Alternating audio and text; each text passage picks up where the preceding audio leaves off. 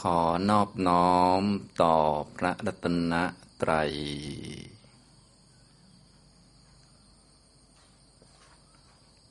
กราบนมัสการพระคุณเจ้านะครับ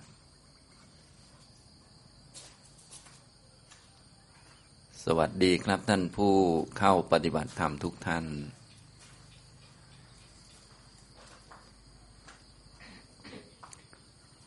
ตอนนี้ก็เป็นเช้าของวันที่สองในการเข้ามาปฏิบัติธรรมนะเมื่อวานนี้เป็นวันแรกผมก็พูดถึงหลักในการปฏิบัติ ให้ทุกท่านได้ฟังนะเราปฏิบัติก็เพื่อความไม่เกิดของทุกข์นะความไม่เกิดของทุกข์นี่ ถ้าพูดโดยสมบูรณ์แบบก็คือนิพพาน ภาวะที่ปราศจากเงื่อนไขโดยประการทั้งปวง ราะที่พวกเราอยู่ในโลกเนี่ยมันเป็นระบบเงื่อนไข ระบบอิทัปปัจจยตาปฏิจจสมุปบาท มีแต่ของไม่เที่ยงของเป็นทุกข์ไม่เป็นตัวไม่เป็นตน แต่มันอิงอาศัยกันและกัน สืบเนื่องกันไป ต่อเนื่องกัน เป็นวงกลมหมุนอยู่เขาเรียกว่าเป็นฝั่งวัฏสงสารนะอันนี้มันเป็นธรรมดาของฝ่ายนี้ ส่วนธรรมดาของอีกฝ่ายหนึ่ง ก็ไม่มีเงื่อนไขเหล่านี้เลยนะซึ่งจะทำให้แจ้งทำให้รู้จักได้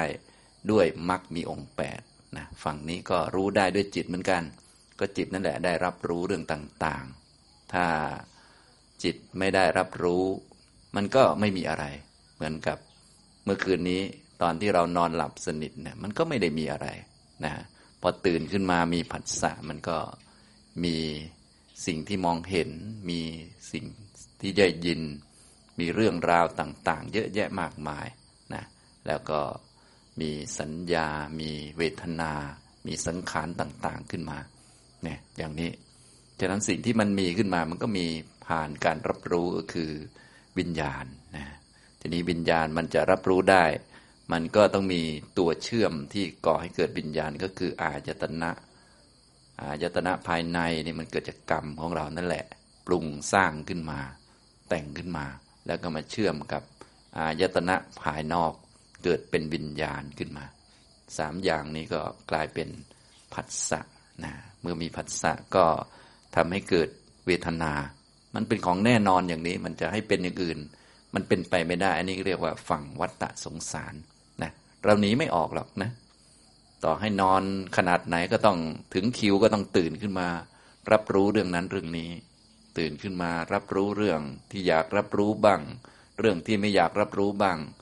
แต่เรื่องที่อยากรับรู้เรื่องที่ไม่อยากรับรู้สักหน่อยมันก็หายไปเหมือนกันนะ โดยรวมๆแล้วก็เหมือนเท่ากับไม่ได้รับรู้นั่นแหละ แต่ว่ามันได้รับรู้เกิดแล้วมันดับนะแล้วมันก็หายไป ถ้านึกไม่ออกก็นึกถึงชาติที่แล้ว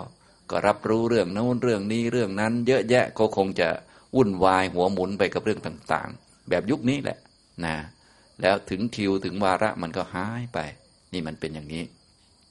อันนี้คือฝั่งวัฏฏะสงสารนะมีแต่ทุกข์ที่เกิดมีแต่ทุกข์ที่ดับ นอกจากทุกข์แล้ว ก็คือนิพพานเขาไม่เกิดไม่ดับพวกเราตอนนี้อยู่ฝั่งทุกข์อยู่เรียกว่า อยู่วนอยู่ทางนี้ แต่ที่สำคัญก็คืออยู่ฝั่งทุกข์ เป็นทุกข์แท้ๆแต่ไม่รู้ว่าเป็นทุกข์นี่โอ้โหอันนี้ถูกปิดบังหนักเลยนะฉะนั้นพวกเราก็เลยต้องรู้จักฝั่งทุกเนี่ยที่ตัวเองเป็นอยู่ให้ดี แล้วก็มุ่งปฏิบัติดำเนินเพื่อให้ถึงภาวะที่ไม่มีความทุกข์เกิดขึ้น ไม่มีกิเลสเกิดขึ้น ซึ่งภาวะนั้นก็มีอยู่เช่นกัน ก็เป็นธรรมะเหมือนกันนั่นแหละนะสรุปแล้วก็ไม่ได้มีอะไรเลยในโลกนี้และนอกโลกก็มีแต่ธรรมะนะมีแต่ของที่ ไม่เป็นตัวไม่เป็นตนมีแต่ธาตุนะในโลกนี้เนี่ยก็เป็นธาตุเหมือนกันเป็นธรรมะเหมือนกันเรียกว่าสังคตะธาตุสังคตะธรรม ไม่มีคนนะเนี่ยที่นั่งนั่งอยู่ก็ไม่ได้เป็นคนอะไรก็เป็นสังคตะธาตุเป็นธรรมะเหมือนกัน เป็นสังคตะธรรม เรียกเป็นชุดเป็นขันห้าก็ได้ การมองเห็นการได้ยินพวกนี้ทั้งหมดก็เป็นธรรมะเป็นแต่ธาตุไม่ได้เป็นคนเป็นหญิงเป็นชาย แม้แต่นิพพานเนี่ยก็เป็นธาตุเหมือนกันนะ นะทุกอย่างก็เป็นธรรมะหมดเลยเนี่ยอย่างนี้ฝั่งพวกเรานี่เรียกว่าฝั่งสังคตะธรรม ฝั่งสังขารสัพเบสังขาราอนิจจา สังขารทั้งหลายทั้งปวง เป็นของไม่เที่ยงเนี่ยเราก็ท่องกันอยู่เป็นประจำ สังขารก็คือขันห้าเนี่ยพวกเราเนี่ยนะสังคตะธรรม รูปขันเวทนาขันสัญญาขันสังขารขันบิญญาณขันหรือ จะเป็นอายตนะต่าง ๆ ก็พวกนี้ก็อยู่ฝั่งสังขารฝั่งโลกนี่แหละ ฝั่งที่เนื่องด้วยการอิงอาศัยกันและกันเกิดขึ้นเป็นไป ของที่อิงกันก็ล้วนเป็นของไม่มีตัวทั้งนั้นแหละ ของไม่มีตัวก็สร้างของไม่มีตัว อวิชชามันก็ไม่ได้มีตัวตนอะไร เป็นของเกิดดับนะแต่มันเป็นปัจจัยให้เกิดเจตนาสังขารคือกรรม กรรมนี้ก็มันไม่มีตัวไม่มีตนนะมีกรรมมีการกระทำ แต่ไม่มีคนที่เป็นผู้กระทำหรือว่าไม่มีใครเป็นเจ้าของกรรม แต่กรรมน่ะมีละเป็นของเกิดเป็นของดับ เป็นเหตุทำให้เกิดวิญญาณขึ้นมา สังขารก็เป็นปัจจัยเกิดวิญญาณ วิญญาณก็ทำหน้าที่รับรู้ อย่างการมองเห็นนี่ก็เป็นหน้าที่ของจักขูวิญญาณ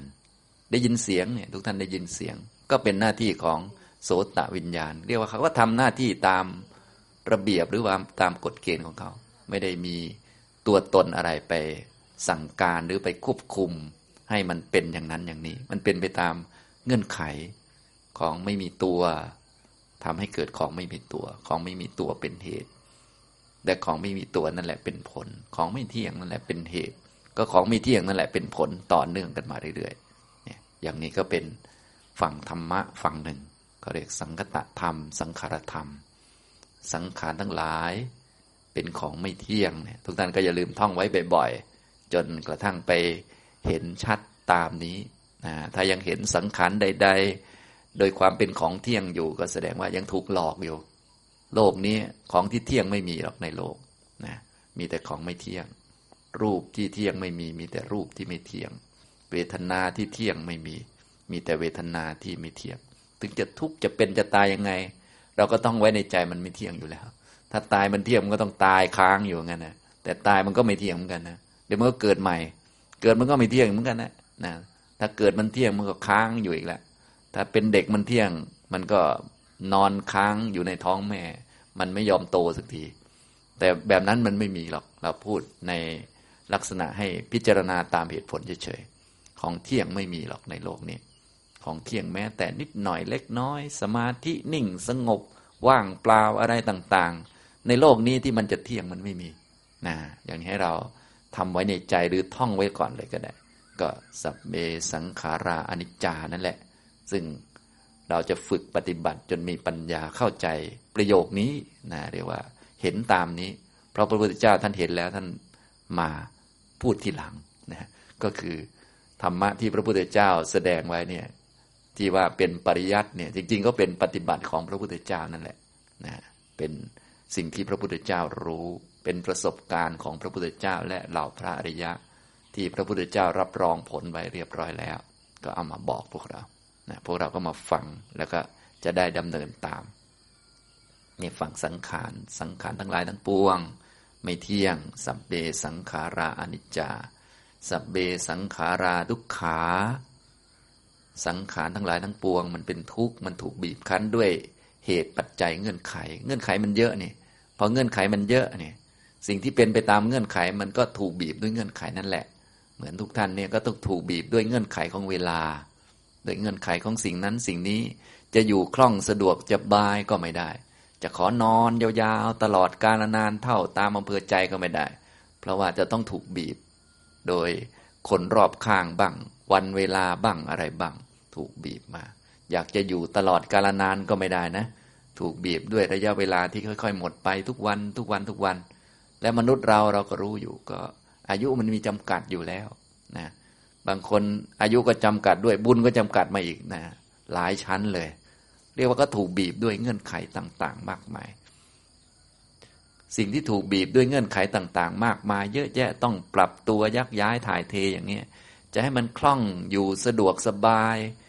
มันไม่ได้หรอก มันต้องปรับตัวอยู่เสมอ และปรับตัวแต่ละทีมันก็ลำบาก เพราะว่ามันต้องไปเคยชินกับสิ่งใหม่อีกอะไรอีก เราต้องปรับตัวไม่ปรับตัวก็ไม่ได้ เหมือนหลายท่านแก่แล้วก็ โอ้พอเขามีเทคโนโลยีใหม่ๆ เช่นโทรศัพท์มาอะไรมาเนี่ย เราก็ขี้เกียจเล่นเหมือนกันนะขี้เกียจดู แต่ว่ามันบังคับเรา เพราะว่าถ้าไม่ดูเขาอะไรเขามันก็ไม่ทันเกมเขาหรือว่า อยู่กับเขาไม่ได้ก็ต้องหัด หัดไปหัดมาก็กลายเป็นคุณยายไอทีไปแล้วทีนี้นะเดี๋ยวสักหน่อยเขามีอะไรเปลี่ยนมาใหม่เราก็ต้องทำกับเขาอีก กว่าจะเปลี่ยนได้แต่ละทีนี่เหนื่อยเลย อย่างนี้เป็นต้น อันนี้เรียกว่ามันเป็นทุกข์มันเป็นของถูกบีบคั้นด้วยเงื่อนไขต่างๆ ด้วยเหตุด้วยปัจจัย อยู่ไม่คล่องไม่สะดวก จะต้องเป็นอย่างนี้เสมอนะยิ่งถ้าเป็นเวทนาที่ทุกข์ด้วยก็ยิ่งทิ่มแทงใหญ่ แม้แต่เวทนาที่สุขเนี่ย มันก็เป็นทุกข์เหมือนกัน เพราะว่ามันแปรปรวน แม้แต่อุเบกขาเนี่ยมันก็เป็นทุกข์เหมือนกัน เพราะว่ามันเป็นของไม่เที่ยง มันไม่คงที่มันไม่อยู่ตลอด มันไม่นิ่งไม่อยู่ตลอดบางทีมันก็เข้าได้สมาธิบางทีมันก็เข้าไม่ได้ก็มี อันนี้คือสังขารต่อมาก็สัพเบธรรมาอนัตตาธรรมทั้งหลายทั้งปวงนี่ ไม่เป็นตัวไม่เป็นตน ไม่มีตัวไม่มีตนอยู่ในนั้น เป็นแต่ธรรมะเลย ทั้งฝั่งสังคตะที่เราอยู่ตรงนี้ฝั่งนี้เนี่ย กับฝั่งอสังคตะก็คือนิพพานเนี่ย ก็ไม่เป็นตัวไม่เป็นตนเป็นแต่ธรรมะทั้งนั้นแหละ แต่เป็นธรรมะคนละแบบกัน ธรรมะฝั่งนี้มีแต่ของไม่เที่ยงทั้งนั้นเลย มีแต่ของนำความทุกข์มาให้นำแต่ความยากลำบากเครียดวิตกกังวล เวียนศีรษะมาให้ เป็นไปตามเงื่อนไขถูกเงื่อนไขบีบบังคับ ส่วนอีกฝั่งหนึ่ง คล่องสะดวกสบาย เที่ยงแท้แน่นอน สุขอย่างยิ่งเลย โดยไม่ต้องมีการเสวยเวทนาใด ๆ อย่างนี้นะก็คนละฝากกัน แต่ก็เป็นธรรมะเหมือนกัน รู้ได้ด้วยจิตเหมือนกันนะเพียงแต่ว่าจิตแต่ละชนิดแต่ละชนิดกัน อย่างนี้ทำนองนี้ อันนี้ให้เรามีความรู้พื้นฐานก่อนว่า สิ่งต่างๆ ไม่ว่าจะในโลกก็ดี หรือโลกุตระที่เราพูดว่าเหนือโลก ในความรู้สึกของเราคำว่าเหนือโลกมันน่าจะโอ้โหอยู่นอกโลก หรือนอกจักรวาลอะไรก็ว่าไป เราก็นึกของเราไปเรื่อยนะคำว่าเหนือโลกอะไรต่างๆ ความเห็นของเรามันก็อย่างหนึ่งนะพอไปเห็นจริง ๆ มันก็อีกอย่างหนึ่งอีกแล้วนะมันคนละอย่างกัน มันก็เป็นอย่างที่มันเป็น ส่วนเราก็คิดของเราไปเรื่อยนะฉะนั้นเราก็เวลาปฏิบัติธรรมเราก็ฟังไว้เรียนไว้แต่อย่าไปคิดมากนะเพราะที่คิดเนี่ย กับความจริงมันก็คนละอย่างกันอยู่แล้ว ความจริงก็เป็นสัจจะเราก็วางไว้ เออนี่ความจริงเป็นอย่างนี้ พอเราเรียนแล้วเราฟังแล้ว เราเชื่อว่าอย่างนี้ เราคิดว่าเป็นอย่างนี้ เราก็เอาความเชื่อของเรามาวางทางนี้อีกทางหนึ่งอย่าไปตัดสินหรือว่าจะไปว่าความเชื่อของเรา ความเห็นของเรา ความคิดของเรา มันจะเป็นสัจจะเราก็วางไว้ก่อน เชื่ออยังไงก็ไม่ว่ากัน แต่เบื้องต้นอย่างที่บอกเพื่อให้ชัวร์ให้แน่นอน ก็ให้ เชื่อปัญญาตรัสรู้ของพระพุทธเจ้ามาศึกษาเรียนรู้แล้วก็ปฏิบัติไปนะอย่างนี้นะครับ ทีนี้ในเช้าวันนี้ก็จะมาพูดให้ฟังถึงการฝึกเพื่อจะได้เห็นธรรมะนั่นแหละ ฝึกเพื่อให้เกิดปัญญา เมื่อวานนี้ก็พูดถึงหลักการนะพูดถึงวิธีการในด้านพื้นฐาน ให้ปลอดภัยไว้ก่อน โดยมีพระรัตนตรัยเป็นสารณะ แล้วก็ฝึกเตรียมความพร้อมให้อยู่ด้วยความไม่ประมาท กุศลธรรมในฝ่ายปัญญาก็จะได้เกิดขึ้นมาได้ ให้อยู่อย่างไม่ขาดสติ ให้มีกรรมฐาน จิตจะได้ไม่คิดมาก อยู่ในโลกจะได้ไม่วุ่นวายจนเกินไป เพราะธรรมชาติของจิตเนี่ยมันเป็นธรรมชาติที่คิด มันเป็นเรื่องธรรมดา และจิตของพวกเราเนี่ยที่มันมาเกิดเนี่ยมันเกิดด้วยอำนาจอวิชชามาก่อน ฉะนั้นถ้าให้มันคิดเองมันก็จะ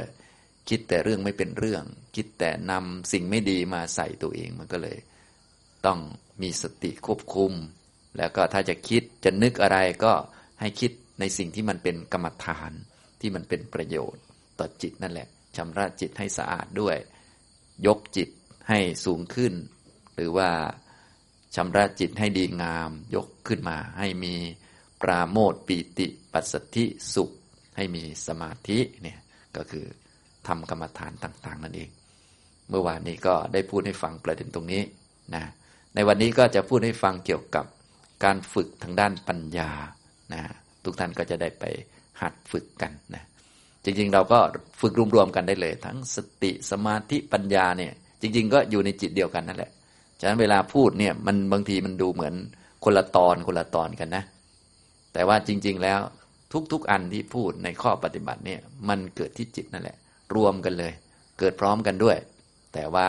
ในวาระหนึ่งเราพูดว่าแบบนี้ อีกวาระหนึ่งเราพูดแบบนี้ อีกวาระหนึ่งเราพูดแบบนี้ เหมือนกับเราพูดข้อปฏิบัติมรรคแปดเนี่ยบางวาระเราก็พูดว่าเป็นศีล บางวาระเราก็พูดว่าเป็นสมาธิ บางวาระเราก็พูดว่าเป็นปัญญา มันเป็นแค่คำพูดเฉยๆไม่ต้องไป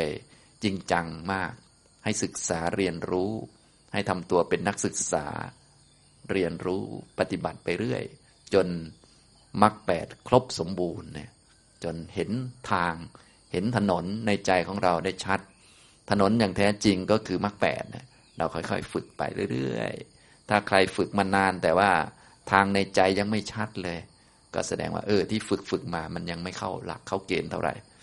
ถ้าฝึกแล้วมันเข้าหลักเข้าเกณฑ์ก็คือ เราจะมองเห็นว่า โอ้นี่เป็นทางทำให้ถึงความไม่เกิดของทุกข์ แน่นอนเลย ในจิตเราเลยเห็นชัด ไม่ต้องไปถามใคร ถ้ายังต้องไปถามคนนั้นอยู่คนนี้อยู่ มันก็แสดงว่าเรายังเข้าไม่ถึงหรือว่ายังไม่ชัดเจนในถนนในทางเดินนะแน่นอนเบื้องต้นต้องถามก่อน ศึกษาเรียนรู้สอบถามปฏิบัติ ถ้ายังไม่เข้าใจก็ต้องถาม ถามแล้วก็ปฏิบัตินะต้องมีทั้งเรียนทั้งสอบถามทั้งปฏิบัติด้วยตัวเองด้วย มันก็ผสมกัน เช้าวันนี้มาพูดให้ฟังเกี่ยวกับทางด้านปัญญานะทางด้านปัญญาเนี่ยก็เป็นข้อปฏิบัติที่สำคัญในคำสอนของพระพุทธเจ้า จริง ๆ ทั้งหมดเนี่ยท่านก็เน้นทางด้านนี้แหละเป็นตัวนำเลยก็คือทางด้านปัญญาเนี่ยซึ่งข้อปฏิบัติทางด้านปัญญาที่จะมีปัญญาตามคำสอนของพระพุทธเจ้า คือปัญญารู้อริยสัจเนี่ยก็ต้องมีครบทั้งด้านศีลทั้งสมาธิทั้งปัญญา ก็คือต้องครบทั้งมรรคแปดนั่นแหละ ครบหมดเลย จึงจะมีปัญญาที่เห็นอริยสัจนะฉะนั้นปัญญาเห็นอริยสัจนี่จะไม่เหมือนปัญญาแบบอื่น ปัญญาแบบอื่นบางทีเอามาแต่ปัญญาอย่างเดียวก็ได้ แต่ว่าปัญญาเห็นอริยสัจเอาปัญญามาอย่างเดียวไม่ได้ ต้องเอาทั้งสมาธิมาด้วย ต้องเอาทั้งศีลมาด้วย ต้องเอามรรคแปดมาด้วย เอาเพื่อนมาให้ครบ จึงจะเห็นอริยสัจอย่างนี้นะมันเป็นปัญญาพิเศษที่จะเกิดขึ้นจากมรรคมีองค์แปดนะ อย่างนี้ทำนองนี้ สิ่งที่ควรทำให้เกิดขึ้น โดยสัจธรรมก็เลยเป็นมรรคมีองค์แปดเมื่อมรรคมีองค์แปดเกิดขึ้นก็จะได้มีดวงตามีปัญญา มีธรรมจักขุเห็นอริยสัจสี่ทีนี้การจะทำมรรคแปดให้มันสมบูรณ์เนี่ยนอกจากที่เราจะมีหลักที่ดี เชื่อมั่นในคุณพระรัตนตรยัย เชื่อมั่นปัญญาตรัสรู้ของพระพุทธเจ้า เชื่อกรรม เชื่อผลของกรรม ใช้ชีวิตอย่างมีสติสัมปชัญญะ มาทำกรรมฐานแล้ว เราก็ต้องฝึกมันขึ้นมา ฝึกฝังปัญญา จะมาบอกว่า โอ้ยทำสมาธิ เดี๋ยวต่อไปปัญญาจะเกิดเอง อย่างนี้ไม่มี อันที่เกิดเองในฝั่งสังขารไม่มี ฝั่งสังขารนี้มันต้องเกิดจากเงื่อนไขจากปัจจัยทำอะไรได้อันนั้นทำศีลได้ศีลทำสติได้สติทำสมาธิได้สมาธิทำปัญญาได้ปัญญาทำมรรคได้มรรคนะ อย่างนี้ จะมารอว่า โอ้ยเรามีศีลเยอะๆศีลห้านานๆ เดี๋ยวโสดาบันจะมาเอง อย่างนี้ก็ชั้นห้าก็หวังไปก็ไม่ได้ผลอะไร เพราะว่าสิ่งต่างๆ มันไม่ได้มาตามความหวังนะหวังก็ได้นะ ไม่หวังก็ได้ ไม่มีปัญหาอะไรหรอก หวังและไม่หวังไม่ใช่ประเด็น ประเด็นคือทำเหตุยังไงนั่นเองนะฉะนั้นให้เรามาศึกษาเหตุให้ดีทำมรรคจะได้มรรคนะไม่ใช่ทำสติจะได้มรรคไม่ใช่งั้นทำสติก็ได้สติ คือทำยังไงได้อย่างนั้นนั่นแหละพูดภาษาเราทำจากน้อยๆก็จะได้ค่อย ๆ มากขึ้นนะไม่ใช่ว่าฝึกสติไปเยอะๆแล้วปัญญาจะเกิดไม่ใช่อย่างนั้นนะก็ฝึกปัญญานั่นแหละ จึงจะได้ปัญญา ฝึกสติก็ได้สตินั่นแหละฝึกมรรคนั่นแหละก็จะได้มรรคเราก็เลยต้องมาเรียนรู้ว่า เอ๊ะจะฝึกมรรคยังไงนะหลังจากรู้เรื่องอื่นแล้วก็ฝึกเรื่องอื่นก็จะได้ประเด็นต่างๆ ที่เป็นพื้นฐานที่เมื่อวานได้พูดให้ฟัง อันนั้นเป็นประเด็นพื้นฐาน วันนี้จะมาพูดถึงประเด็นการฝึก มรรคเลย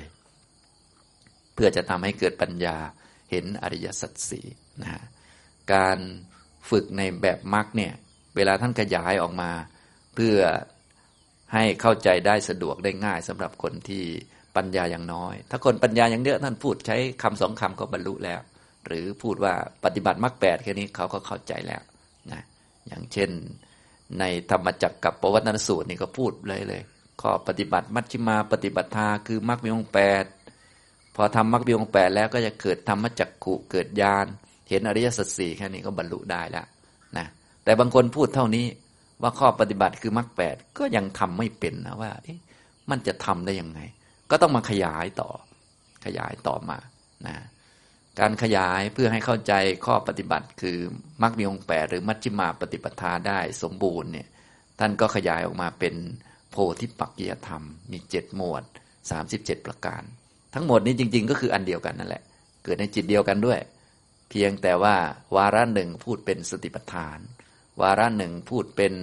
สมปัฏฐาน วาระหนึ่งพูดเป็นอิทิบาท อีกวาระหนึ่งพูดเป็นอินทรีย์ พูดเป็นพละ พูดเป็นพุทชง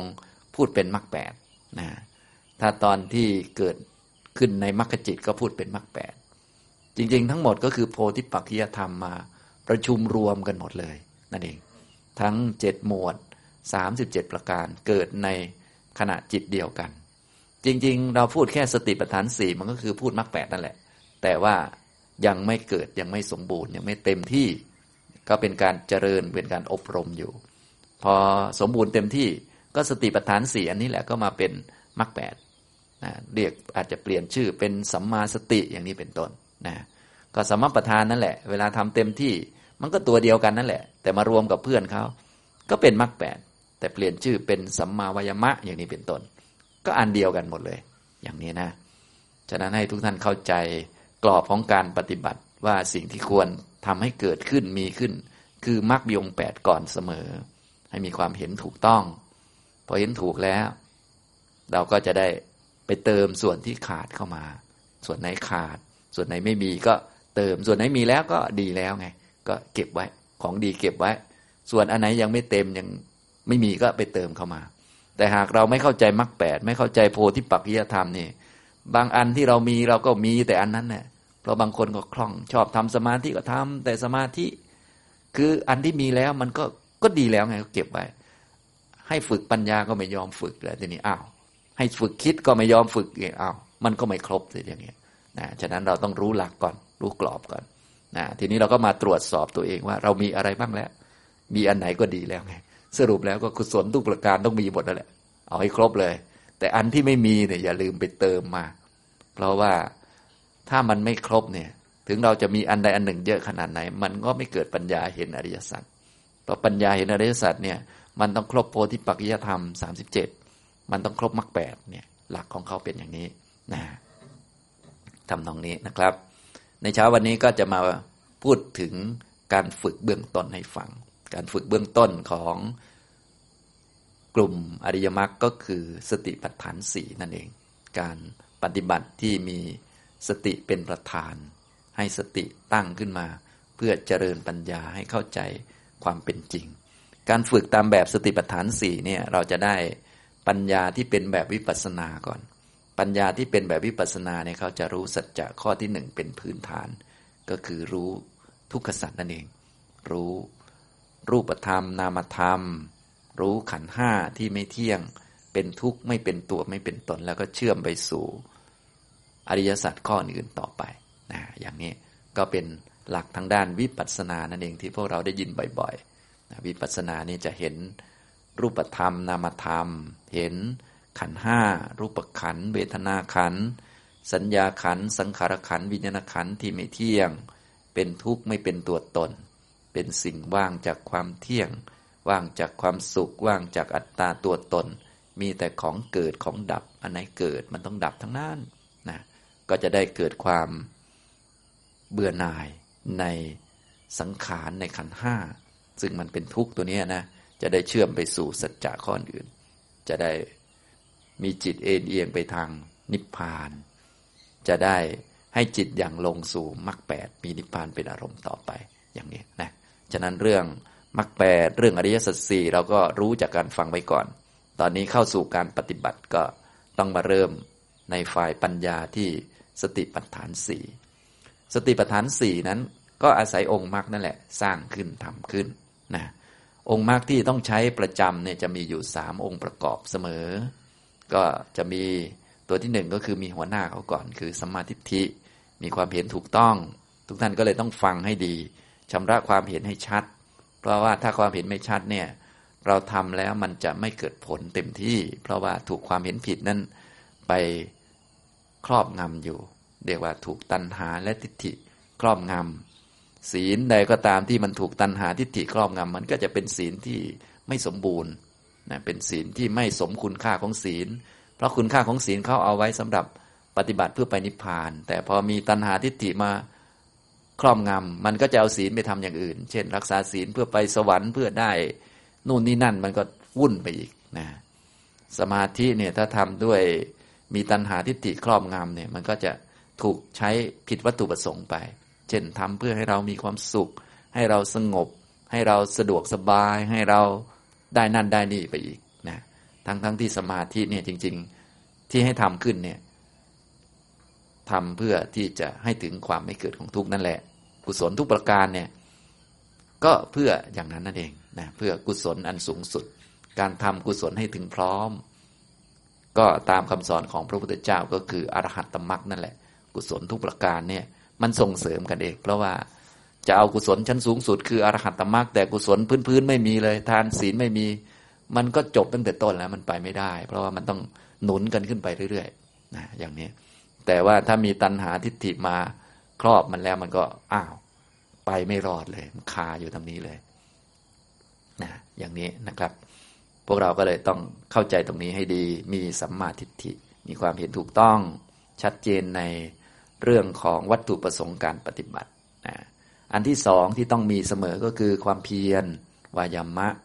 ต้องมีความเพียรสำหรับเผากิเลสนะ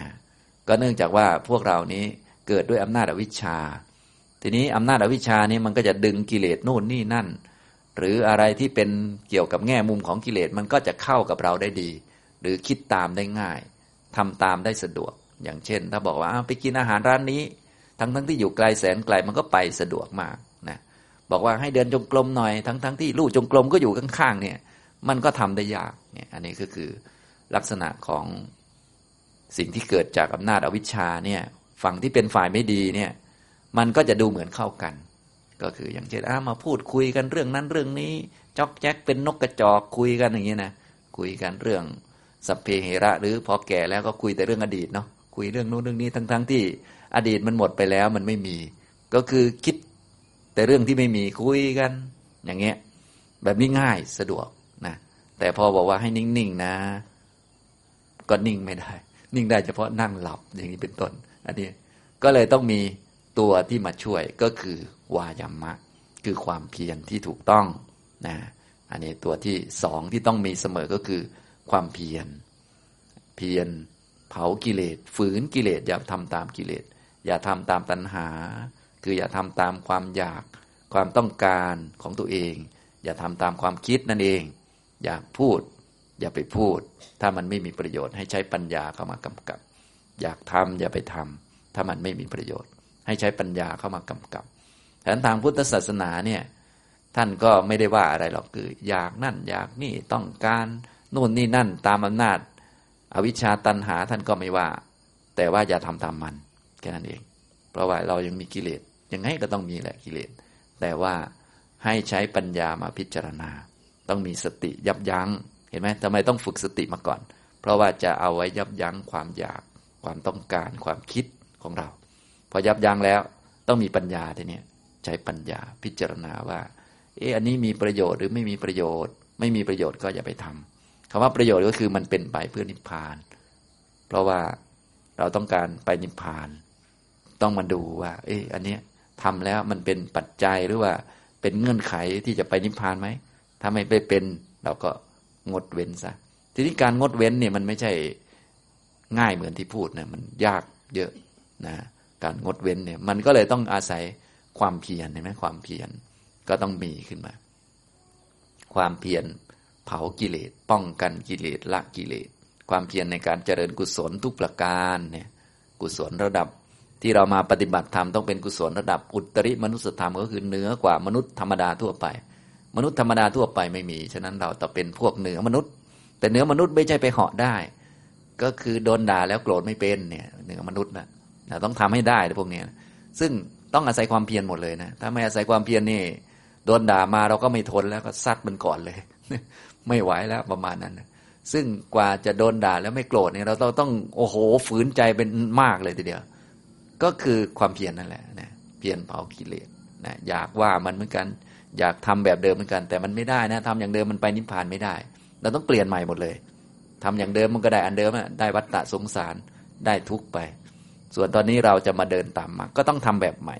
ก็คือเดินตามมรรคนั่นแหละ ก็ความเพียรก็คือมรรคชนิดหนึ่งก็ฝึกไปบ่อยๆ ก็จะชัดเจนขึ้น ฝ่ายไม่ดีก็งดเว้น ฝ่ายดีก็ต้องมาทำให้เหนือมนุษย์นะ ให้ได้สมาธิจิตไม่วันไหวให้ได้ปัญญาเนี่ยสมาธิวิปัสสนาฌานญาณต่าง ๆมรรคผลพวกนี้ต้องทำให้ได้ทำให้เกิดมีขึ้น ซึ่งอาศัยความเพียรทำได้นะฮะบางท่านพอได้ฟังก็ง่อยก่อนแล้ว อย่างนี้เรียกว่าคนไม่มีความเพียรนะอย่างนี้ต้องทำให้ได้นะพวกสมาธิก็ต้องได้เขาพูดเรื่องสมาธิชั้นโน้นชั้นนี้ชั้นนั้นชั้นนี้เราก็ทำให้ได้เหมือนกันนะ แต่ไม่ใช่ว่าได้บันเดียวหรอกมันก็ต้องทำไปเรื่อยเขาพูดวิปัสสนาแยกรูปแยกนามเห็นเกิดดับ เราก็ต้องได้เหมือนกันทุกอันนี่แหละเขาพูดเรื่องมรรคผลเราก็ต้องทำให้ได้เหมือนกันนะแต่ว่าการจะทำได้ก็ต้องอาศัยวิริยะในความเพียรเพียรป้องกันกิเลสละกิเลสเจริญกุศล รักษากุศลนี่คือความเพียรนี่ตัวที่สองตัวที่สามก็คือสตินั่นเอง สติก็เป็น ต้องใช้ทุกเรื่องอยู่แล้ว ฉะนั้นเบื้องต้นก็เลยต้องมีสติก่อนมีความไม่ประมาทฝึกเยอะๆเนี่ยสติยิ่งฝึกยิ่งดีตัวนี้นะอันนี้สามตัวที่เป็นมรรคประจำเนี่ยก็คือสัมมาทิฏฐิเห็นถูกต้องชำระ มิจฉาทิฏฐิชำระความเห็นไม่ถูกในเรื่องต่าง ๆ ออกไป ฉะนั้นเราทำอะไรต้องมีความเห็นถูกในเรื่องนั้นๆ เช่นจะเดินจงกรมเนี่ยต้องชำระความเห็นเรื่องการเดินจงกรมก่อน ไม่ใช่เดินก่อน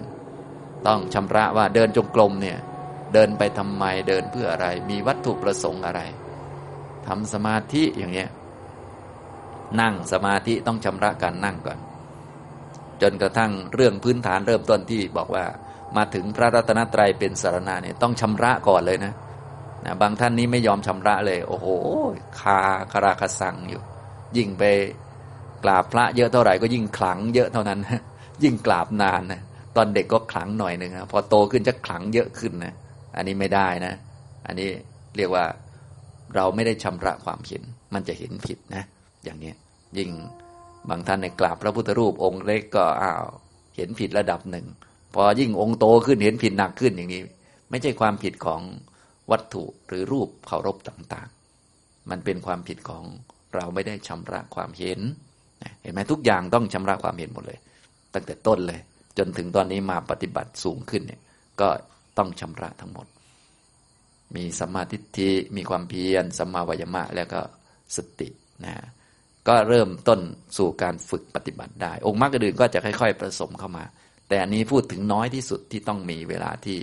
ปฏิบัติฝึกทางด้านปัญญา ฝึกสติปัฏฐาน เพราะว่าการฝึกสติปัฏฐานนี้ไม่ใช่สติธรรมดาซะแล้วเป็นสติที่มีกำลังมั่นคงแล้วก็เเป็นไปเพื่อปัญญา สติปัฏฐานก็แยกเป็นสี่แต่จริง ๆ ข้อปฏิบัติมันมีอันเดียวก็คือ ให้ประกอบองค์มรรคเข้ามานั่นแหละ ก็คือคือการเจริญมรรคนั่นเองประกอบมรรคแต่ตอนนี้ยังไม่สมบูรณ์ก็เป็นจุดเริ่มต้นก่อน เป็นปุปภาคมักเป็นเบื้องต้นของมักซึ่งก็จะทำให้สำเร็จมักมีองค์แปดต่อไปในอนาคตทำให้แจ้งนิพพานได้ อย่างนี้นะ ในหลักของสติปัฏฐานสี่เนี่ยท่านไหนเคยท่องในบาลี ท่านก็จะมีให้เราสวดเป็นคำท่องเอาไว้ เป็นอุทเทศหรือเป็นหัวข้อ ถ้าฟังอุทเทศหัวข้อเข้าใจก็ปฏิบัติได้เลยนะถ้าหัวข้อไม่เข้าใจก็ไปอ่านนิเทศขยายความ พระพุทธเจ้าก็จะอธิบายไว้โดยละเอียดอยู่ในมหาสติปัฏฐานสูตร ถ้าสูตรอื่นๆ ก็จะแสดงแง่นั้นบ้างแง่นี้บ้าง จริงๆก็คือการประกอบมรรคการเจริญมรรคนั่นแหละ ก็จะมีให้เราท่องเอาไว้ กาเยกายานุปัสสีวิหารติ อันนี้ก็คือวิธีปฏิบัติ เจริญปัญญาตามแบบสติปัฏฐาน หรือข้อปฏิบัติสติปัฏฐานนั่นเอง อาตาปีสัมปชาโนสติมา อันนี้ก็คือตัวมรรคประจำที่ต้องใช้ ว่าจะต้องมีองค์ประกอบอะไรบ้าง จึงจะสร้างสติปัฏฐานขึ้นมาได้ วินิยะโลเกอภิชาโดมนัสสัง อันนี้คือ ผลของการปฏิบัติตามแบบสติปัฏฐาน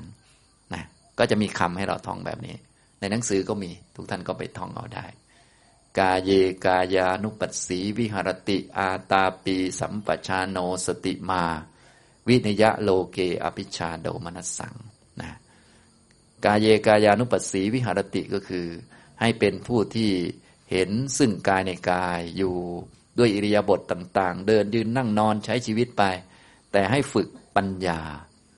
ฉันสติปัฏฐานนี้ไม่เกี่ยวกับท่าทางอะไรหรอก เกี่ยวกับการฝึกปัญญาเห็นซึ่งกายในกาย เห็นกายว่าเป็นสักแต่ว่ากาย กายเท่านั้นมีอยู่ และกายนี้ก็คือส่วนผสมของรูปเริ่มต้นจากธาตุสี่มารวมกัน เป็นของไม่เที่ยงเป็นทุกข์ไม่เป็นตัวไม่เป็นตน คนไม่เคยมีสัตว์ไม่เคยมีผู้หญิงผู้ชายไม่มี มีกายที่ไม่เที่ยงนั่นแหละ มีธาตุดิน น้ำไฟลมที่ไม่เที่ยงนั่นแหละ เป็นทุกข์ไม่เป็นตัวไม่เป็นตนนั่นแหละ ที่มีอยู่ในโลกในสากลจักรวาลเนี่ยมีเท่านี้มีแค่กายเท่านั้นมีอยู่ อันนี้คือการตั้งสติปัฏฐานขึ้นมา แล้วก็มาดูความเป็นจริงของกาย ว่ากายนี้คือรูปขันเป็นของไม่เที่ยง เป็นทุกข์ไม่เป็นตัวไม่เป็นตนอย่างนี้ ก็ดูไปเรื่อยๆ พิจารณาไปเรื่อยๆ จนเข้าใจกาย รู้จักกายตั้งแต่มันมีกายจนมันหมดกายนะท่านก็จะมีเป็นหมวดให้เราฝึกนะฝึกก็จะมี 14 หมวด ตั้งแต่หมวดลมหายใจ จนถึงหมวดปัจฉาเก้านะตั้งแต่มีลมเป็นตัวแทนของกาย เพราะว่ากายเนี่ยมันอยู่ได้ด้วยลม ลมมันเป็นกายสังขารก็คือตัวปรุงแต่งกายทำให้กายอยู่ได้ พอลมมันหมดไฟมันก็จะหมดไปด้วย น้ำมันก็จะหมดและดินมันก็จะหมดในที่สุด ก็เรียกว่า รู้จักกายตั้งแต่มันมีกายอยู่เนี่ยที่เรายังมีกายอยู่ จนกระทั่งกายมันหมด รู้ทะลุเลย เข้าใจทั้งหมด ว่ากายคือรูปขันเป็นของไม่เที่ยง เป็นทุกข์ไม่เป็นตัวตน รู้ลมหายใจตั้งแต่มันมีลมจนมันสิ้นลม รู้กายที่เดินยืนนั่งนอน ตั้งแต่มันเดินยืนนั่งนอนได้ จนรู้จักว่าวันหนึ่งมันจะ ยืนไม่ได้ เดินไม่ได้ นอนไม่ได้นะอย่างนี้ก็คือรู้ตั้งแต่มันมีจนมันหมดนะอย่างนี้ก็จะรู้จักว่า เออกายมี แต่ว่ามันไม่มีตัวไม่มีตน กายที่เที่ยงไม่มี มีแต่กายที่ไม่เที่ยง รูปที่เที่ยงไม่มีนะ ไม่ว่าจะเป็นดินน้ำไฟลมก็มีแต่ของไม่เที่ยงทั้งนั้นเลย อย่างนี้เรียกว่ากาเยกายานุปัสสีวิหารติทำได้ทุกอิริยาบถเลยเดินยืนนั่งนอนพิจารณาได้หมด ขอให้มีสติที่เป็นแบบสติปัฏฐานนะมีความเห็นถูกต้องมีความเพียรก็สามารถทำได้นะถ้าไม่มีความเพียรกำลังจิตที่จะพิจารณามันจะไม่มี ทุกท่านก็เลยต้องเพียรก็คือฝืนกิเลสบ่อยๆ ท่านก็เลยบอกองค์ประกอบที่จะสร้างสติปัฏฐานขึ้นมา มีอาตาปี ตัวนี้ก็คือสัมมาวายามะนั่นแหละ แต่ว่าเบื้องต้นนี้เนื่องจากคนปฏิบัติแรกๆกิเลสยังเยอะอยู่ ก็เลยใช้ชื่อว่าอาตาปี แปลว่า ความเพียรสำหรับเผากิเลส ต้องฝืนกิเลสว่างั้นเถอะ หมายถึงว่าคนมาปฏิบัติแรกๆจะรู้สึกกิเลสเยอะ แต่จริง ๆ อยู่ที่บ้านกิเลสเยอะกว่านี้อีก เพียงแต่ว่ามันทำตามกิเลสอยู่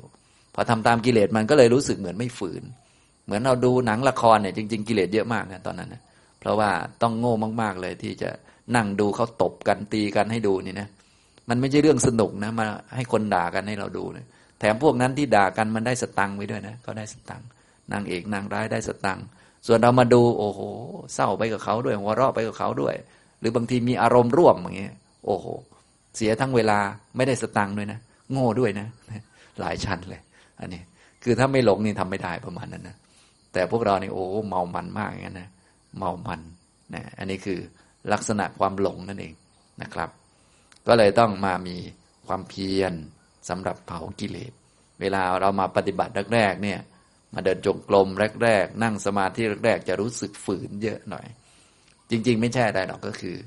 ฝืนกิเลสเท่านั้นเองนะนั่นแหละก็เลยเรียกว่า วายามะทุกท่านก็เลยต้องทำตัวเป็นนักศึกษานักเรียนรู้ และมีความเห็นถูกต้องว่า อันนี้คือการประกอบความเพียรนนะ ฝึกตัวเอง มันก็จะไม่เครียด แต่ถ้าบางคนไม่มีสัมมาทิฏฐิมาปฏิบัติเนี่ย บางทีจะเครียดและกลายเป็นคนเก็บกด แทนที่จะได้ผลดีกลายเป็น ไม่ได้ผลดีนะ ฉะนั้นทุกท่านจะต้องทำแบบนักเรียน หรือแบบรู้สึกว่าเป็นการฝึกตัวเอง ถ้าไม่รู้สึกว่าเป็นการฝึกตัวเอง ไม่ได้เป็นการขัดเกลากิเลสหรือทำให้ตัวเองดีขึ้นอย่าทำนะ มันจะกลายเป็นคนเก็บกด และบางทีกิเลสจะแรงกว่าเดิม เพราะว่าเราต้องทำให้มันถูกต้องนะบางคนพยายามเป็นคนดีนะ แต่ว่าพอฝืนมากๆเนี่ยมันเก็บกดนะบางทีมันดีแตกมาเลย อันนั้นคือเราไม่เข้าใจวิธีปฏิบัติ การปฏิบัติเนี่ยเราฝืนกิเลสนั่นแหละ แต่ว่าทำด้วยความรู้เข้าใจชัด เป็นการขัดเกลากิเลสทำให้ตัวเองดีขึ้นนั่นเองเราเหมือนเราพอใจที่จะทำรักที่จะทำอันนี้ฉะนั้นสัมมาวายามะหรือความเพียรที่ถูกต้องจะเริ่มจากความพอใจที่จะทำเสมอ ก็คืออยากจะทำอันนี้ มีฉันทะเขาเรียกว่า กัตตุกรรมยตาฉันทะ แต่เดิมเราทำตามตัณหา ต่อมาเรามาทำตามความต้องการ ที่จะทำก็คือเราต้องการจะไปนิพพาน จะไปนิพพานต้องไปด้วยวิธีนี้ เราก็ต้องการทำอันนี้ พระอริยเจ้าท่านเดินทางนี้ เราก็ต้องการจะเดินอย่างท่าน อันนี้ก็คล้าย ๆ ความอยากชั้นหนึ่ง ที่เราพูดว่าอยากจะปฏิบัติธรรมอยากเดินจงกรมอยากนั่งสมาธินั่นแหละ ก็คืออันนี้แหละ ให้อยากไปได้ได้ได้เลย เพียงแต่ต้องมีความเห็นที่ถูกต้อง อันนี้เขาเรียกว่า กัตตุกรรมยตาฉันทะ ตัวนี้จะ ทำให้เกิดความเพียรที่ถูกต้องได้ ถ้าเป็นทำแบบอื่นแบบฝืนใจอะไร ใจไม่พร้อมอะไรพวกนี้มันจะไม่ถูก อันนี้ให้เราจำแม่นๆตรงนี้ จึงต้องมีความเห็นถูกต้องไว้ก่อน นี่ตัวที่หนึ่งอาตาปีนะทุกท่านจึงไม่ต้องกลัวกิเลส เพราะว่ามันมีอยู่แล้ว แล้วก็ไม่ต้องไปอยากให้กิเลสหมดนะไม่ต้องไปทำลายกิเลส เพราะไม่ใช่หน้าที่ของเรา หน้าที่ของเราคือเจริญมรรคนะ ผู้ทำลายกิเลสเป็นเรื่องของมรรคนะถ้าไม่มีมรรคมันทำลายกิเลสไม่ได้ เราไม่จะต้องทำกิจของเรา คือทำกิจเจริญมรรคไปเรื่อยๆ กิเลสก็รับรู้ไป ยอมรับไปนะฉะนั้นสิ่งที่ต้องยอมรับในตอนปฏิบัติ ตอนต้นหรือตอนต่อไปเรื่อยๆ ก็จริงก็ก็ดีก็คือ ส่วนที่หนึ่งคือสิ่งที่มันเกิดตามเงื่อนไขตามปัจจัยก็คือพวกวิบากต่างๆ หรือฉากชีวิตต่างๆ ที่ดีบ้างไม่ดีบ้าง ดีคงไม่มีปัญหาหรอก อันไม่ดีก็ต้องยอมรับด้วย เพราะว่าเป็นสิ่งที่เราทำมาเอง จะทุกข์จะสุขอย่างไร จะทุกข์มากยังไงก็ต้องยอมรับเป็นพื้นฐานไว้ อันนี้คือฝั่งวิบากก็ต้องยอมรับ อีกส่วนหนึ่งที่ต้องยอมรับคือกิเลสของตัวเอง เพราะว่าเรายังไม่เคยมีมรรคกิเลสมันก็จะเยอะ ก็เป็นธรรมดาเหมือนกัน ก็ต้องยอมรับว่าเรามีกิเลสแล้วก็ฝึกต่อไปอย่างนี้นะ บางคนนี่ ไม่ยอมรับทั้งสิ่งที่เกิดขึ้นตามเหตุปัจจัย คือไม่ยอมรับฝ่ายวิบากก็ไม่ยอมรับนะ กิเลสก็ยังไม่ยอมรับอีกนะโอ้ยเราไม่น่ามีกิเลสทำไมเรากิเลสเยอะอ้าวกลายเป็นอย่างนั้นไปอีก อย่างนี้ไม่ไหวนะ ต้องเข้าใจดีๆนะครับอันนี้อาตาปีเพียรเนี่ยอาศัยความเพียรนะฉะนั้นวิธีทำความเพียรหลักง่าย ๆ ก็คือทำนานๆทำเยอะๆนะเดินโยกลมก็เดินเยอะๆนั่งสมาธิก็นั่งนานๆนั่งเยอะๆทำเยอะๆไว้นะ มันก็จะมีกิเลสเข้ามาก่อกวนต่าง ๆ ก็เป็นหน้าที่ของกิเลสเป็นเรื่องปกติ เพราะกิเลสเขาอยากให้เราอยู่ในวัฏฏะสงสารนานๆ ก็เป็นฝั่งอวิชชาเนี่ยอวิชชาอยู่ฝั่งวัฏฏะสงสาร ถ้าไปทำตามกิเลสมันดูเหมือนไม่ฝืนอะไรหรอก อย่างเวลานอนเนี่ยดูเหมือนไม่ได้ฝืนอะไร ไม่ได้ฝืนนอนก็นอนสบาย ตื่นสายก็ไม่ได้ฝืนอะไรก็สบายเลย แต่จะลุกเช้าเช้าตื่นตีสี่ตีสี่ครึ่งเนี่ยชักจะเริ่มฝืนแล้ว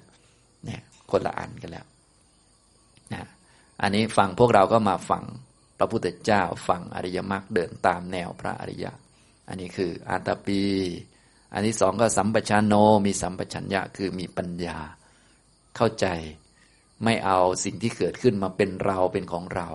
ปัญญาตัวนี้ก็คือสัมมาทิฏฐินั่นแหละ แต่ว่าเป็นสัมมาทิฏฐิในชั้นเบื้องต้น เป็นอสัมโมหะสัมปชัญญะ ก็คือปัญญาที่รู้จักสภาวะที่เกิดขึ้นว่า มันไม่ใช่เราไม่ใช่ของเรา อะไรก็ตามที่เกิดขึ้นเนี่ยจะต้องเห็นมันเป็นอะไร เห็นมันตามเป็นจริง แล้วก็อย่าเอามาเป็นเราเป็นของเรา เรียกว่าอสัมโมหะสัมปชัญญะ คือปัญญาที่ไม่หลง ไม่หลงเอากายมาเป็นเราเป็นของเรา กายก็เป็นกาย ดินก็เป็นดิน น้ำก็เป็นน้ำลมก็เป็นลม ไฟก็เป็นไฟ และเป็นดินที่ไม่เที่ยง เป็นน้ำที่ไม่เที่ยง เป็น ไฟที่ไม่เที่ยง เป็นลมที่ไม่เที่ยง ไม่เป็นเราไม่เป็นของเรา อันนี้คือตัวสัมปชัญญะจะต้องมีตัวนี้ด้วยนะอย่างนี้จะต้องฝึกอย่างนี้เสมอ บางคนมาทำความเพียรก็จริง แต่รู้สึกว่าเป็นเราทำอยู่อย่างนี้ก็ยังใช้ไม่ได้ จะต้องฝึกให้มีสติให้ดี และให้เห็นว่าที่เดินคือกายเดิน ไม่ใช่เราเดิน ที่รู้คือจิตรู้ ไม่ใช่เรารู้ ไม่ใช่กายของเรา ไม่ใช่จิตของเรา ที่ทำนี้อยู่ อันนี้เรียกว่า สัมปชานโนอย่างนี้ต้องฝึกขึ้นมาด้วย บางท่านก็แหมดิฉันมีสติเหลือเกิน รู้ว่าดิฉันเดินทั้งวันเลย ดิฉันเดิน ดิฉันก็รู้นี่ไม่ได้นะ ดิฉันจะต้องกากระบาดทิ้งไปเลยไอ้ดิฉันเนี่ยนานๆโผล่มาทีไม่เป็นไรก็ถือเป็นกิเลสคนยังมีกิเลสมันก็ต้องมีดิฉันโผล่มาบ้างอะเราก็จะได้ทักมันถูกต่อไปว่า เออแกนี่ ตัณหาบ้างมานะบ้างทิฏฐิบ้างโผล่มา แต่ตอนนี้เรายังไม่ต้องทักเขาก็ได้เพราะว่า เนื่องจากพวกนี้เขาของละเอียด เอาอันหยาบๆก่อนเอาง่าย ๆกันนะอันนี้พวกตนของตนเนี่ยมันเป็นความคิดทั้งนั้นแหละ คิดปรุงแต่งไปเอง มันไม่ใช่มีตัวตนจริง ๆ เราต้องทักให้เป็นว่าอันนี้แกคือความคิด แกนี่คือตัณหามานะทิฏฐิอย่างเนี้ยแต่เราจะเข้าใจพวกนี้ได้เราก็ต้องเข้าใจกายก่อน เข้าใจให้ได้ปัญญาจากง่าย ๆ ตรงนี้ก่อน เห็นกายเป็นกายนะ อย่าเห็นกายเป็นคนเป็นหญิงเป็นชาย เช่นเวลาเดินก็เป็นกายเดินเนี่ยกายเดิน ไม่ใช่เราเดิน ตัวที่สั่งกายมาเดินหรือตัวรู้กายก็คือจิตนะอย่างนี้เดินไปด้วยก็คิดฟุ้งไปด้วย ก็ตัวเดินก็คือกายไม่ใช่เราเดิน ตัวคิดก็คือจิต ตัวฟุ้งก็คือจิต ไม่ใช่เราแล้วก็ไม่ใช่ของเราอย่างนี้นะบางท่านก็อะ กายเดินเรารู้เราก็มาอยู่กับรู้นี่ก็ยังไม่ได้ ต้องค่อย ๆ ฝึกไปเรื่อยๆแต่เบื้องต้นมันถูกบ้างผิดบ้างไม่เป็นไรให้ถือว่าเป็นการฝึก ฉะนั้นพอถือว่าเป็นการฝึกแล้วทำผิดก็เลยไม่ใช่ประเด็นอะไร เพราะว่าคนฝึกคนหัดเนี่ยมันยังไงมันก็ต้องผิดอยู่แล้ว คนที่ทำถูกเลยก็คือ ไม่ต้องฝึกไม่ต้องหัดแล้วพวกนั้นเขาเก่งแล้วนะฉะนั้นถ้าเราวางตัวเองเป็นนักศึกษา นักเรียนรู้นักฝึกหัดเนี่ยการทำแล้วมันผิด มันอาจจะทำไม่ถูกบ้างอะไรบ้าง ก็กลายเป็นการฝึกหัดแหละเป็นความชำนาญก็คือ เราเคยผิดแบบนี้แล้วเรารู้ว่าแบบนี้ผิด มันก็จะได้ไม่ทำผิดอีก ส่วนคนไม่ทำผิดเลยนี่ไม่มีนะนะอย่างนี้คนไม่ทำผิดเลยก็มีแต่นู่น ระดับอรหันต์ส่วนพวกเรานี่ ระดับปุตุชนนี่ไม่ต้องห่วงแล้วนะครูบาอาจารย์สอนถูกหมดแต่เราทำผิดอยู่นะประมาณเนี้ยท่านบอกให้นั่งสมาธิอย่างมีสตินะเราก็นั่งหลับทุกทีนะ อย่างนี้ทำตรงนี้นะครับ อันนี้เป็นเรื่องธรรมดาให้เรารู้จัก ฝึกสัมปชัญญะ อย่าไปหลงว่าเป็นเราเป็นของเรา แล้วก็สติมาคือให้มีสติที่มั่นคง สติที่มีกำลังมั่นคง จึงต้องฝึกสติเยอะๆ อย่างที่ผมบอกมีสติตั้งแต่ตื่นจนหลับมาฝึกให้เยอะๆไว้ ประกอบความเพียรสัมปชัญญะสติเนี่ยสามตัวเนี่ย อาตาปีสัมปชาโนสติมามารวมกัน แล้วก็ดูกายว่าเป็นกายมองเห็นพิจารณากายของเราเนี่ยกายเดิน กายยืน กายนั่ง กายนอน กายทานอาหารเนี่ยดูมันทั้งวันเนี่ยเท่าที่ดูได้นะอ่าก็เดี๋ยวมันคิดไปก็จิตมันไป ไม่เป็นไร ตั้งสติขึ้นมาได้เมื่อไหร่ก็รับรู้อย่างนี้นะครับ เป็นกายานุปัสสนา นี่สติปัฏฐานหมวดที่หนึ่ง มวดที่สองก็เวทนานุปัสนา เวทนาสุเวทนานุปัสสีวิหรติ อาตาปีสัมปชาโนสติมาวิเดยะโลเกอภิชาโดมนสัง ก็เหมือนกันเลย ได้ทุกอิริยาบถเหมือนกัน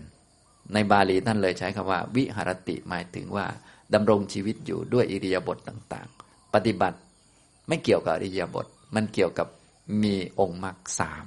ประกอบเข้าและมีปัญญาพิจารณา ให้เห็นความเป็นจริงของเวทนา คือความรู้สึก ความรู้สึกก็มีอยู่กับพวกเราตลอด แต่ว่าถ้ามันยากเราก็เอาอันง่ายๆมาทำก่อน รู้สึกสุขก็เป็นเวทนามันสุข สุขที่เที่ยงไม่มีนะ มีแต่สุขที่มันไม่เที่ยง เป็นเวทนาสุข ไม่ใช่เราสุข ไม่ใช่กายสุข เป็นเวทนาเสวยความสุข มีความทุกข์ทุกกายหรือทุกจังใจเนี่ยก็เป็นเวทนามันทุกข์ นะอย่างนี้เราก็หัดฝึกไป แรก ๆ เราก็เอาอันที่มันชัดหรือสร้างขึ้นมาก่อนนะในรูจงกลมก็ได้เดินนานๆอย่างเงี้ยประกอบความเปลี่ยนกายเดิน จิตก็รับรู้ไป อาจจะคิดบ้าง หลงบ้างหรือว่าง่วงบ้างก็เป็นจิตง่วงนอนไป กายก็เดินไปพอเดินไปนานๆ มันก็จะเมื่อยล้าหิวกระหายพวกนี้นะเมื่อยล้าหิวกระหายก็เป็นเวทนาเป็นความรู้สึก หิวคือเวทนาหิว ไม่ใช่กายหิว ไม่ใช่ท้องหิว เป็นเวทนามันหิว กระหายก็เป็นเวทนากระหาย เมื่อยล้าพวกนี้คันพวกนี้เป็นเวทนา เจ็บปวดเป็นเวทนา เราก็กำหนดดูพิจารณาดูนะพวกนี้เป็นของเกิดเป็นของดับไม่เที่ยง ไม่ใช่กาย เป็นเวทนาเสวย เสวยความรู้สึกนะอย่าเอามาเป็นเราเจ็บเราปวด อย่าเป็นเราหิว เป็นเวทนาหิวนะเมื่อได้ทานอาหารแล้วบางทีก็แน่นท้องก็เป็นเวทนามันแน่นนะเวลาให้พิจารณาอาหาร พระพุทธเจ้าก็เลย ให้พิจารณาว่าที่ทานอาหารนี่เพื่อให้มันหมดเวทนาเก่านะเพื่อไม่ให้มันเกิดเวทนาใหม่ เวทนาเก่าคือมันหิว เวทนาใหม่คือมันแน่นท้อง มันเป็นคำพูดเฉยๆนะ ท้องหิว แน่นท้องเป็นแค่คำพูด เราจะหลงคำพูดนะก็พูดปกตินั่นแหละ แต่ให้มีปัญญารู้จักว่า หิว กระหายก็คือเวทนา อึดอัดแน่นท้อง อึดอัดกาย อึดอัดจิต พวกนี้ก็คือเวทนาหมดเลยเนี่ยให้รู้จักเป็นของไม่เที่ยงเหมือนกัน ไม่ใช่ตัวตนเหมือนกัน มีความเพียรสัมปชัญญะสติ ดูเวทนาว่าเป็นเวทนาตามที่มันเป็นจริง เวทนามันเกิดตามผัสสะมันก็เกิดสุขบ้างทุกบ้างอทุกขมสุขบ้างเป็นเรื่องธรรมดา เราไม่ต้องไปกังวลเรื่องที่มันเกิด ให้ดูให้เห็นความจริง ต่อมาก็จิตจิตตานุปัสสนา จิตเต จิตตานุปัสสีวิหารติ อาตาปี สัมปชาโนสติมา วินยะโลเก อภิชาโดมนัสสัง สิ่งใดที่ไม่ใช่กาย ไม่ใช่เวทนา ก็รวบเป็นจิตไปก่อน อย่างนี้เราก็ดูเป็นจิตแต่ละชนิดแต่ละชนิดก็ล้วนเป็นของไม่เที่ยง เริ่มต้นตั้งแต่จิตที่เราสร้างขึ้นมาก่อนเลย ก็คือจิตที่ประกอบไปด้วยสติสัมปชัญญะ ก็คือจิตที่เป็นตัวรู้นั่นแหละ กายเดิน ก็จิตก็รู้กายเนี่ยจิตตัวนี้ จิตนี้ก็เป็นของไม่เที่ยง บางทีมันก็คิดไปอีกคิดโน่นคิดนี่ก็เป็นจิตคิดนะถ้ามันขี้เกียจมันง่วงเหงาเศร้าซึมก็เป็น จิตขี้เกียจจิตง่วงเหงาหานอนก็ว่าไปเป็นจิตนะอย่างนี้ก็กำหนดดู แล้วก็พิจารณาว่ามันเป็นของไม่เที่ยงนะมองดูเป็นพยานของมันต้องอดทนนิดหนึ่งนะอดทน ฉะนั้นเราก็เลยต้องฝึกให้มีความเพียร อย่าตามกิเลส อย่าตามความคิดให้อดทนแรกๆต้องอดทนเยอะหน่อยเนื่องจากว่ากิเลสมันเยอะ ก็ต้องฝืนเอาเอง เดี๋ยวพอกิเลสลดลงแล้วก็สบายขึ้นนะพอ ฟุ้งไม่มีเราก็สงบเองแหละตอนมันฟุ้งเยอะก็ต้องอดทนไปก่อนนะคอยดูสังเกตกำหนดดูว่ามันเป็นจิตที่มันฟุ้งเป็นของไม่เที่ยงเดี๋ยวมันก็ดับนะอย่างนี้ แต่มันไม่ดับมันเรื่องของมัน แต่ความรู้นี่ให้เรามีอยู่ในใจ ว่าเดี๋ยวมันก็หมดไป แล้วก็ดูเป็นพยาน ยิ่งดูเป็นพยานได้ดีเท่าไหร่นะยิ่งมองเห็น แล้วก็โอ้อยากให้มันหายมันก็ไม่หาย เออ มันไม่ใช่ตัวเราของเราเนี่ย ถ้าเป็นตัวเราของเรา เราก็ต้องสั่งมันได้ สั่งให้สมาธิเกิดได้ สั่งให้ความง่วงหายไปได้ แต่มันสั่งไม่ได้อย่างเนี้ยเรียกว่า ดูจิตว่าเป็นจิตแต่ละชนิดแต่ละชนิดไปนี่ยอย่างนี้ฉะนั้นเวลาเราพูดย่อๆเราก็ดูกายดูเวทนาดูจิตอย่างนี้ก็ได้นะตัวดูก็คือตัวมรรคนั่นแหละก็คือเราจะพัฒนาตัวดูเนี่ยให้มันสามารถดูกายกลายเป็นดูอริยสัจสี่กลายเป็น มีนิพพานเป็นอารมณ์ ดูกาย ปล่อยกาย มีนิพพานเป็นอารมณ์ ดูเวทนาปล่อยเวทนา มีนิพพานเป็นอารมณ์ เราต้องการอย่างนี้ แต่ตอนนี้ค่อย ๆ ฝึกไป ตอนนี้องค์มรรคยังไม่สมบูรณ์ก็ค่อย ๆ เจริญมรรคฝึกตัวรู้นั่นแหละ ตัวฝ่ายรู้นี่คือฝ่ายมรรคนั่นเอง ส่วนกายเวทนาจิตธรรมพวกนี้ก็คือ ฝ่ายสิ่งที่ถูกรู้ ฝ่ายที่จะเป็นอริยสัจต่อไป อย่างนี้ทำตรงนี้ เราก็ค่อย ๆ ฝึกไป สติปัฏฐานก็เลยมีอยู่สี่อย่าง มีกาย มีเวทนา จิต และธรรม อันนี้เราพูดย่อๆ แต่ตัวหลักของสติปัฏฐานจริงๆ ก็คือการฝึกเจริญมรรคให้เกิดปัญญาเห็นความเป็นจริง เห็นกายตามเป็นจริง เห็นเวทนาตามเป็นจริง เห็นจิตตามที่มันเป็นจริง ให้สภาวะทุกอย่างมันทำงานตามธรรมชาติของมัน เราก็ดูสังเกต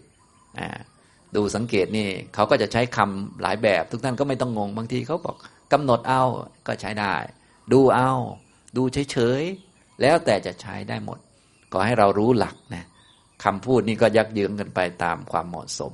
ไม่ต้องไปกังวลเรื่องคำเรื่องอะไรมากมายนะแล้วก็ไม่ต้องไปคิดมาก ให้เราค่อยๆ ฝึกเรียนรู้ไป เรียนรู้ไปเรื่อยๆจนถึงหมวดสุดท้ายก็รวมหมดเลยธรรมานุปัสสนา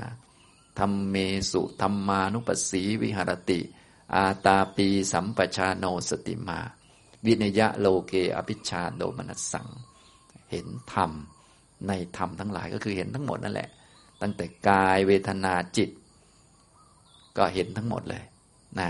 รวมทั้งส่วนที่มีที่เรายังไม่เห็น เพราะว่าถ้าเราดูกายเนี่ย เราก็จะโฟกัสไปที่ดูรูปขันนะ รู้จักรูปขันดูเวทนาว่าเป็นเวทนาก็จะโฟกัสไปที่เวทนาขันจริง ๆเขามาด้วยกันเขาไม่แยกกันแหละขันห้าเนี่ยมันยังไงก็ต้องเกิดด้วยกันอยู่แล้ว แต่ตอนแรกโฟกัสไปที่รูปขันก่อน เป็นหมวดกาย โฟกัสไปที่เวทนาก็เป็นหมวดเวทนา โฟกัสไปที่จิตวิญญาณขันก็จะเหลืออีกสองขันมีสัญญาสังขาร ก็จะเริ่มมารู้จักได้ดีตอน ธรรมานุปัสสนา พวกหมวดนิวรณ์ต่างๆนี่ยก็เป็นสังขารแล้วเนี่ยง่วงเงาเฮานอน หงุดหงิดรำคาญ พวกนี้ก็เป็นสังขาร ความสงสัยก็เป็นสังขารนะพวกสังขารทั้งหลายเหล่านี้ มันก็เกิดจากสัญญาคือข้อมูลต่าง ๆ เกิดจากความคิดเรานั่นแหละ กิเลสทั้งหลายมันก็เกิดจากความคิดอโยนิโสมนสิการ พวกกิเลสทั้งหลายนิวรณ์ทั้งหลายนี่เป็นสังขาร สังขารขันทั้งหมดเลย เป็นของเกิดเป็นของดับ เป็นของอยู่ไม่นานเราก็มาเรียนรู้ พวกสังขารทั้งหลายเหล่านี้นิวรณ์ทั้งหลายเหล่านี้ มันก็เกิดจากข้อมูล ข้อมูลทั้งหลายก็คือสัญญา สัญญาขันข้อมูล เรื่องคนนั้นคนนี้ เรื่องเมื่อวาน เรื่องข้อมูลนู่นนี่นั่นต่างๆเนี่ยก็เป็นขันทั้งนั้นแหละ เราก็เข้าใจหมดแล้ว ก็เป็นขันห้าขันมีแต่ขันห้านั่นแหละเกิดดับนะ ในสากลจักรวาลที่เป็นฝ่ายวัตตาในนอกจากขันห้าไม่มีอันอื่นนะ เพราะนอกจากขันห้าก็เป็นโลกุตระไปแล้ว และโลกุตระเขาก็ไม่ได้อยู่ในโลกด้วย เขาอยู่เหนือโลก มันก็คนละอันกัน ฉะนั้นสิ่งที่เกิดขึ้นในเราเนี่ยที่วนเวียนวนเวียนกันอยู่ มีแค่ขันห้าเท่านั้นไม่เกินนี้นะ เรากำหนดดูค่อยๆ สังเกต ค่อย ๆ ได้ปัญญาจากเรื่องนั้นเรื่องนี้ ต่อไปทุกอันเลย ที่เกิดที่ดับอยู่เนี่ย จะต้องเป็นหนึ่งในขันห้าเสมอถ้าเราเข้าใจอย่างนี้เราก็จะค่อย ๆกำหนด แล้วก็ต่อไปก็อ๋อนี่ คือรูปขันต่อไปก็ทักมันได้แล้ว อะไรเกิดขึ้นปุ๊บก็ทักมันได้เลยนะพอง่วงนอนเกิดขึ้นปุ๊บสังขารมาแล้ว สังขารขันนะข้อมูลอดีตเมื่อวาน ดึงขึ้นมาเราก็อ่าสัญญาขันก็จำได้หมดแล้วก็กำหนดได้หมด ความรู้สึกเกิดขึ้นอ่านิเวทนาล้วนเป็นของไม่เที่ยง เป็นของเกิดเป็นของดับ เกิดมาแล้วดับทั้งนั้นแหละ ไม่ว่าอะไรก็ตาม อย่างนี้ ปัญญาก็จะค่อยๆคมขึ้นไปตามลำดับตามลำดับ จากการฝึกปฏิบัตินะอย่างนี้ ฉะนั้นในเช้าวันนี้มาพูดเกี่ยวกับการฝึกทางด้านปัญญานะทุกท่านก็จะได้มีโอกาสฝึกอยู่กับตัวเอง ก็อย่าลืมฝึกนานๆนะให้เอาสภาวะที่เกิดขึ้นมา เรียนรู้ จะได้รู้จักตัวเองว่ามันไม่มีตัวเองนะ มันคือขันห้านั่นแหละ เบื้องต้นถ้ายังไม่ครบขันห้าก็อากาย เวทนาจิต หรือกายจิตไปก่อนนะยังไงก็ได้ให้มันไม่ใช่เราไม่ใช่ของเรา มันเป็นเพียงกายเป็นรูปธรรม เป็นเพียงเวทนา สัญญาสังขารวิญญาณนั่นแหละ เป็นของเกิดเป็นของดับ ต้องอาศัยองค์มรรคฝึกขึ้นมา อาศัยอาตาปี สัมปชาโนสติมา เมื่อทำความรู้เข้าใจมีปัญญาบ้างแล้ว เราก็จะได้รับผลก็คือ ความคาดหวังต่างๆเนี่ยก็จะลดลง ความทุกข์ทางใจก็จะลดลงตัวนี้ วิทยะโลเกอภิชาโดมนัสสัง อันนี้เป็นผลจากการปฏิบัติ ถ้าปฏิบัติถูกต้องเนี่ยทุกทางใจจะลดลงก่อน เพราะทุกทางใจทั้งหลายมันจะมาจากความเพ่งเล็งต้องการหรือจ้องจะเอาอันใดอันหนึ่ง มีความมุ่งหวังและคาดหมาย สิ่งต่างๆ มันทำให้เกิด ความทุกข์ขึ้นในใจเยอะ พอเจริญสติปัฏฐานหรือทำวิปัสสนาถูกต้อง เข้าใจความจริงมันก็จะลดความคาดหวัง ลดความจะเอาอย่างนั้นจะเอาอย่างนี้ เพราะมีความรู้แล้วนะทุกทางใจก็จะลดลง เราก็จะเห็นได้ชัดว่า เออนี่ปฏิบัติมาถูกต้องแล้ว ยังกระทบอารมณ์ รับรู้อารมณ์เหมือนเดิม แต่ว่าความทุกข์ลดลง อันนี้เรียกว่าปฏิบัติถูก นะถ้าทุกข์ลดลงเฉพาะตอนไปเข้าคอร์สพอออกมาแล้วทุกข์เท่าเดิมอย่างนี้ไม่ได้ ถ้าถูกต้องจะต้องรับรู้อารมณ์ตามปกติได้เหมือนเดิม แต่ทุกข์ในเรื่องนั้นๆ ลดลงไป เนื่องจากว่าความคาดหวังลดลง อย่างนี้คือผลจากการปฏิบัติในเบื้องต้น ถ้าสูงสุดก็โน่นแหละที่เราต้องการนะเพื่อความไม่เกิดแห่งทุกข์ทั้งปวงหรือนิพพานนั่นแหละ แต่ตอนนี้เอาแค่เบื้องต้นก่อน ก็เริ่มได้ผลคือทุกข์ลดลงแล้ว รับรู้เรื่องต่างๆ ได้ปกตินะสัมพันธ์กับคนทั่วไปได้ปกติ แต่ทุกข์ลดลงอย่างนี้นะครับ อันนี้คือหลักการฝึกตามแบบสติปัฏฐานนะเดี๋ยวหมวดต่อๆไปมีโอกาสก็จะพูดให้ฟังต่อไปนะในวันนี้พูดสติปัฏฐานแบบย่อๆ ทุกท่านจะได้ไปหัดฝึกปฏิบัติในคอร์สนี้นะจะได้มีประสบการณ์จะได้ เกิดปัญญาจากการปฏิบัติเป็นภาวนาอย่างนี้นะครับ เอาละบรรยายในเช้าวันนี้ก็พอสมควรแก่เวลา เท่านี้นะครับ อนุโมทนาทุกท่านครับ